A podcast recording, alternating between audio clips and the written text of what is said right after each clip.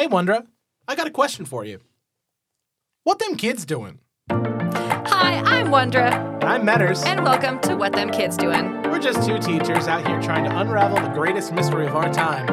So, Meaders, do you know what them kids is doing? Oh, do I know what them kids is doing? Okay, so what you need to know about my classroom is that it's essentially paperless. The students use Chromebooks, so I use Google Forms for the majority of my assignments. There are a ton of advantages to this. All of the books that we use are PDFs that I distribute through Google Classroom, so they always have access to those regardless of where they are, even as they avoid having to lug a heavy textbook around. Grading is much faster, plus, I don't have to spend a lot of time deciphering wild handwriting. However, there is one con. You see that students are they're just tempted to just copy paste the question into a Google search rather than finding the information in the provided material. A lot of the time, the info that they find is broadly correct, but sometimes it becomes clear that my friends are just turning off their brain entirely and just throwing me whatever Google spits back at them. Wait, hold on. So, you're telling me that students are trying to avoid doing work? Yes. That, that can't be right. Wild, right? The thing that's most frustrating about this isn't the thing itself. Mm-hmm. It's actually that it annoys me, but the thing that annoys me is me. I would do that. All of that is the exact way that I would handle it if I was in that situation. So part of me is like, ha ha! I get it though. Like, how dare you? But also, yeah, okay, I understand. But I, I've been honestly trying to teach them. Look, you can search for the things in the document that I'm giving you. It's a PDF. Like, here's my friend. His name is Control F. Yeah, I mean, one might argue it's easier to just control F in the document you've already given them than it would be to like copy and paste that business into Google. Yeah, I make the argument that essentially what they are doing is I'm giving them a needle uh, and a pincushion, and they are taking that needle out of the uh, the pincushion, throwing it in a haystack and diving after it. As like I'm, I'm already giving you all the information that you need. You don't need to dive into the entire wealth of knowledge on the internet, man. Yeah. It's just going to be harder for you.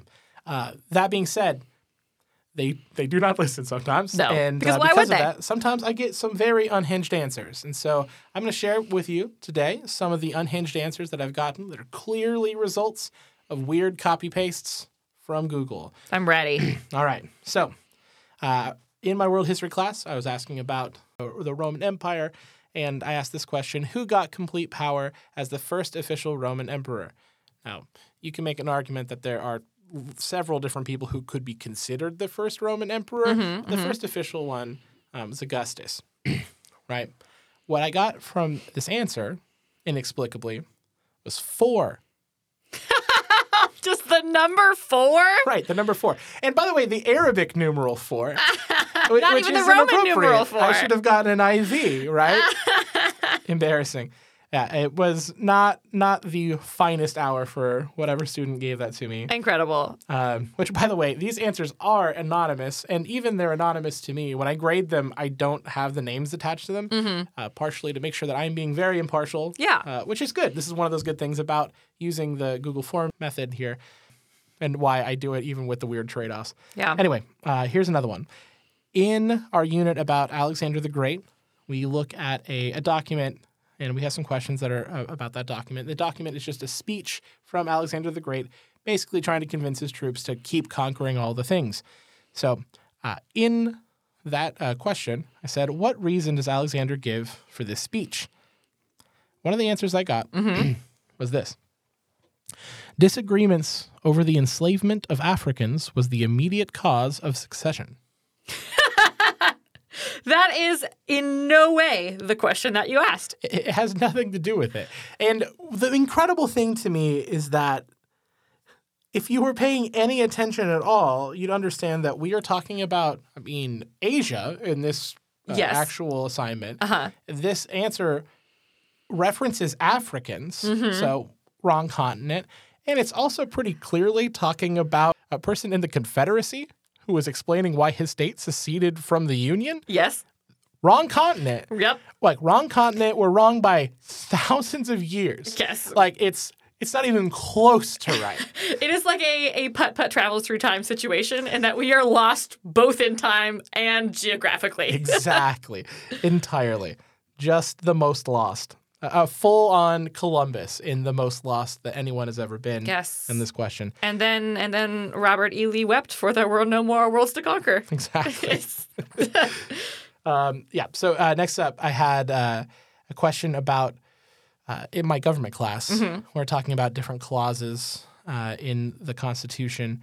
And uh, I asked what clause ensures that legal documents are valid and civil cases are enforceable in all states. And this was actually, this is the most incredible thing about this.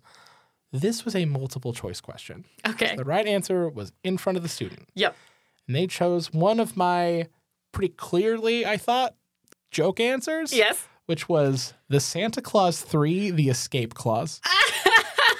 Starring Tim Allen Correct. as Santa. exactly. Uh, Hmm. just a, a quick government tip for all y'all. That's not in the Constitution. No.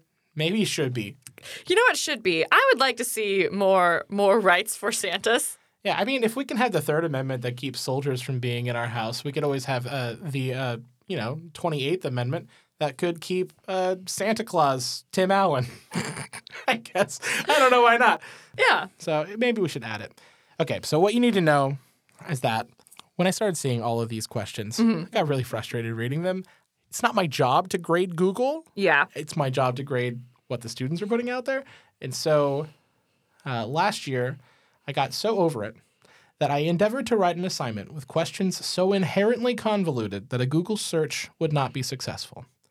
I did this primarily by adding superfluous parentheticals, which, by the way, I call that. That's my band name. That's incredible. The superfluous. I was about to say, I see you've heard of my mixtape. So, for example, the question who gathered all of the wealth and power of the state to themselves during the age of absolutism? That question became who, it isn't pro wrestler John Cena, I promise you, was it exactly like me specific to a class of person here that like gathered or combined, assembled, if you will, all of the wealth, so like the cash, but also the land and whatnot, and power, but not like superpowers, like invisibility or something, of the state, in this case, a name for a nation rather than a part of the United States of America, to themselves during the age of absolution. that is wild. So, uh, I ran a quick little word count while you were reading that question, and you managed to turn an 18 word question into a 85 word question. That is absolutely correct. Now, the directions I gave with this was ignore the parentheticals. And if you do, it's perfectly reasonable to answer this. Now, this meant that if you tried to Google it, you got nothing. No, absolutely Not not. even close. I, I actually tried this. You just got like a very confused, I don't know, here's John Cena? Is that what you're like? I don't Google was very, very perplexed by this, which was perfect. Now, granted, there was some unintended side effects. I did have one student who looked at this, and to be fair, that was just the beginning of the tomfoolery. Uh-huh. I also added a lot of options, and um, there was one where some of the options in the quiz were just ASCII art of an Among Us character. so, like, legitimately, it was pretty off the rails. I was in a state. And That is absolute insanity. it was insanity. But I did have a student who just told me, I'm not doing this. I looked at it and it just basically gave me a panic attack. I'm not I'm not filling it in. Give me a zero. Never finished it. Never finished it. Great student. Yeah. Literally never finished that assignment. and honestly, I can't hardly blame him. It's, it's good to acknowledge your limitations. I just I see this, you know, the meme where it's like become ungovernable. I see that you and this meme are just aspiring to become ungoogleable. Exactly. And to be fair, it did work. Oh yeah, But it was also about eight times as much work as just locking them down on Hapara is now. So hey, really psyched that we just have that. That's a much better resource. absolutely. okay, Metter. So since you shared the most wild things students have turned in via a Google form, I would like to share with you the most unhinged projects I have ever received. Excellent. We love a crazy science project. So this semester in physics, I'm doing egg drop. It's my first semester doing that, and so I had a hard time drawing lines of what was and wasn't an acceptable egg drop design. Fair enough. So I want to share some of the things I've gotten. Uh, one is a journey. Um, we start with a humble baked potato. Ooh. Inside the baked potato, you you hollow it out and just stick an egg in there. and then they just wrapped it in duct tape. That seems so dense. And the baked potato was from lunch that day. Oh my goodness. So did they just not put anything together at all? Oh, well, no, they put together a potato, and it was, in fact, wrapped in duct tape. Okay. And as you might expect, that egg did not survive. Yeah, that does not surprise me. Uh, but this this idea of putting the egg inside food evolved because the next iteration of this project was an egg hollowed out this time inside of an eggplant. Now that's interesting. But no, it gets better because then they shoved that eggplant inside of a rotisserie chicken. What? It just seems like weird cruelty. We're gonna take an egg, and we're gonna throw it inside of a chicken again. Yes, well, an egg in an eggplant in a, a chicken. It's like an it's a turducken egg situation. What came first, the egg, the chicken, or the egg inside an eggplant inside a chicken? Well, I firmly believe that none of these ideas came first. I think they all came at the exact same time, and then within seconds of having that idea, they found themselves going to Target, buying a rotisserie chicken, and shoving an eggplant inside of It it. doesn't seem like there's a lot of thought for sure. The uh, the old SS egg, which was a toy boat in which they scotch tape an egg into the driver's seat, and then put that boat inside of a five gallon bucket of water, and then just drop that bucket off the roof. That's interesting. That feels like it might have been effective. You would think, but it was an old bucket, so they dropped it, and the entire bottom of the bucket just shattered, and it just collapsed in on itself, and this iceberg Titanic boat just like clunk hit the sidewalk, and um, the poor egg did not did not make it on this this three hour tour. That poor, poor egg. So that's egg drops. My other uh, favorite project that I do is cells. Now, I know that doing a cell model in biology is pretty basic. I just want to say, right, okay, next generation science standards, one of the things they want you to do is build models. So I have my students build cells because it's educationally valid, not just because I think it's funny to watch like 20 kids eat like 15 cakes in half an hour. because most of the cells I get are cakes. Yeah. And um, I just like cake. Who doesn't? I've seen this. I've seen around the school just kind of like bits and bobs of what could possibly be mitochondria, but what is definitely also just ganache. Yes, just ganache. Uh, yeah, the old uh, yeah Mike and Ike mitochondria, right? You got that sour ribbon endoplasmic reticulum. Got to. all that good stuff. And it's delightful. And some kids like to go hard, right, and make those beautiful cakes. And then some kids maybe don't try as hard. Happens. And I wanted to say if any of my students hear this uh, who have turned in these projects, I'm so glad that you did. And I love that you turned this in. This is in no way a dig at you because I have gotten immense amount of joy out of these projects. True. So the first one, a student came in with an upturned frisbee full of mud. Just a mud frisbee. Just a mud frisbee. And the the nucleus in the cell was an onion ring. But Okay. not, not like a like a fried onion ring, just like a, a bisection ring of an onion. what? And guess uh, guess what the nucleolus was? Was I no idea. smaller ring of onion. Fair. Guess guess guess guess Meaders. Guess what? Um, all the ribosomes were. W- Was it other parts of onion? It was tiny bits of onion. You're totally correct. and I was looking back at the photo of this frisbee full of mud and onion. And in the comments on this rubric, I literally wrote the words, Get out me swamp. I was gonna say, was the student literally Shrek? That's incredible. It was great. Get out the swamp. Another treasured project was I'm not going to accuse this student of not thinking ahead on the project, Would never. but the cell that I received was just a single Pop Tart. One pop No, tart, no, with a Gatorade cap scotch taped on, just like around the outside. just like around the outside. Yeah. And the nucleolus was just like a squashed Skittle. Like, clearly, this kid went to his locker at about 7.55 and was like, oh no! Quick, like- what do I got? MacGyvered an entire project. Uh, you can tell that a project is good when we had all these cells laid out on the counters and I was coming around with my rubrics to grade them. And I knew it was going to be good because I think every student in the class was standing near it just waiting for me to see this cell for the first time. My favorite cell of all time, though. So, one of my requirements is the cell has to be 3D. So, a student drew a cell with a black sharpie on a piece of paper. That's 2D so far. so far, oh, but it gets better. And then they just taped that picture to a basketball. That's that's nothing. Well, what I liked about that project is that it communicated the message, you can't make me do this. and they were right. That's essentially the 95 theses of science projects. Like, I'm nailing this to the church door. I put it on basketball. That's three dimensions. I don't want to talk to you anymore. and I sometimes when I'm having a bad day, I look back at these three projects because they just they bring me such joy.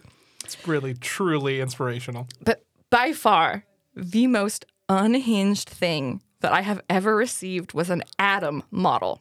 Okay. Favorite, most unhinged, also just like straight up the best thing in my classroom. I love it. I treasure it dearly. All right. So they had to make a model of an atom with all the little protons and neutrons and electrons. And most students did like buttons or like Skittles, you know, some kind of like small round thing. This student had a pretty large atom. So there was like over 100 subatomic particles, I think. And so they chose to make their subatomic particles out of chewed gum. Oh, my word. Yeah. So they come in with just this big piece of cardboard with 113 pieces of chewed gum stuck to it. No, that's too much. It was three different colors. It was disgusting, but also like incredible. I, I asked, I was like, where did you get all this chewed gum? Apparently, they had gone like their youth group and just pulled out packs of gum and passed them out. And like, when they like, chew this, chew this, and just like spit it into their gloved hand and just stuck it on. Unacceptable. It just, it was, I didn't even know how to respond because it was bonkers. But looking at this project, I think this child is either going to be the next Banksy or like an actual serial killer. One of those for sure. Nothing in between. Yeah, could not possibly be. I mean, you have to love the amount of dedication to like plan that ahead. That Yeah. legitimately is very impressive. Oh yeah. But the the willingness to just handle someone else's saliva on a level that big, even with the gloves. Oh yeah. is just beyond my ability to understand. And yet it's just like so far outside of the box and like so creative in just like such a weird way that I like I respect the heck out of that project. Absolutely, and you should, but you shouldn't be near it. Oh no, no, I think they had covered it in saran wrap because we didn't want any like patient zeros of some horrible gum disease. no doubt, no doubt. Anyways, those are my projects. They, in fact, do be wild, but I treasure each and every one of them and the students who made them. Absolutely. Well, that's what them kids be doing. If you want to keep up with the kids, be sure to follow us on Insta at WTKD Podcast. Or don't. I'm not your babysitter. Thanks everyone for listening. And as I say in my classroom, take it easy, punch waterfalls, do cool things. And as I say in my classroom, get out! I'm sorry, that was rude. Please get out.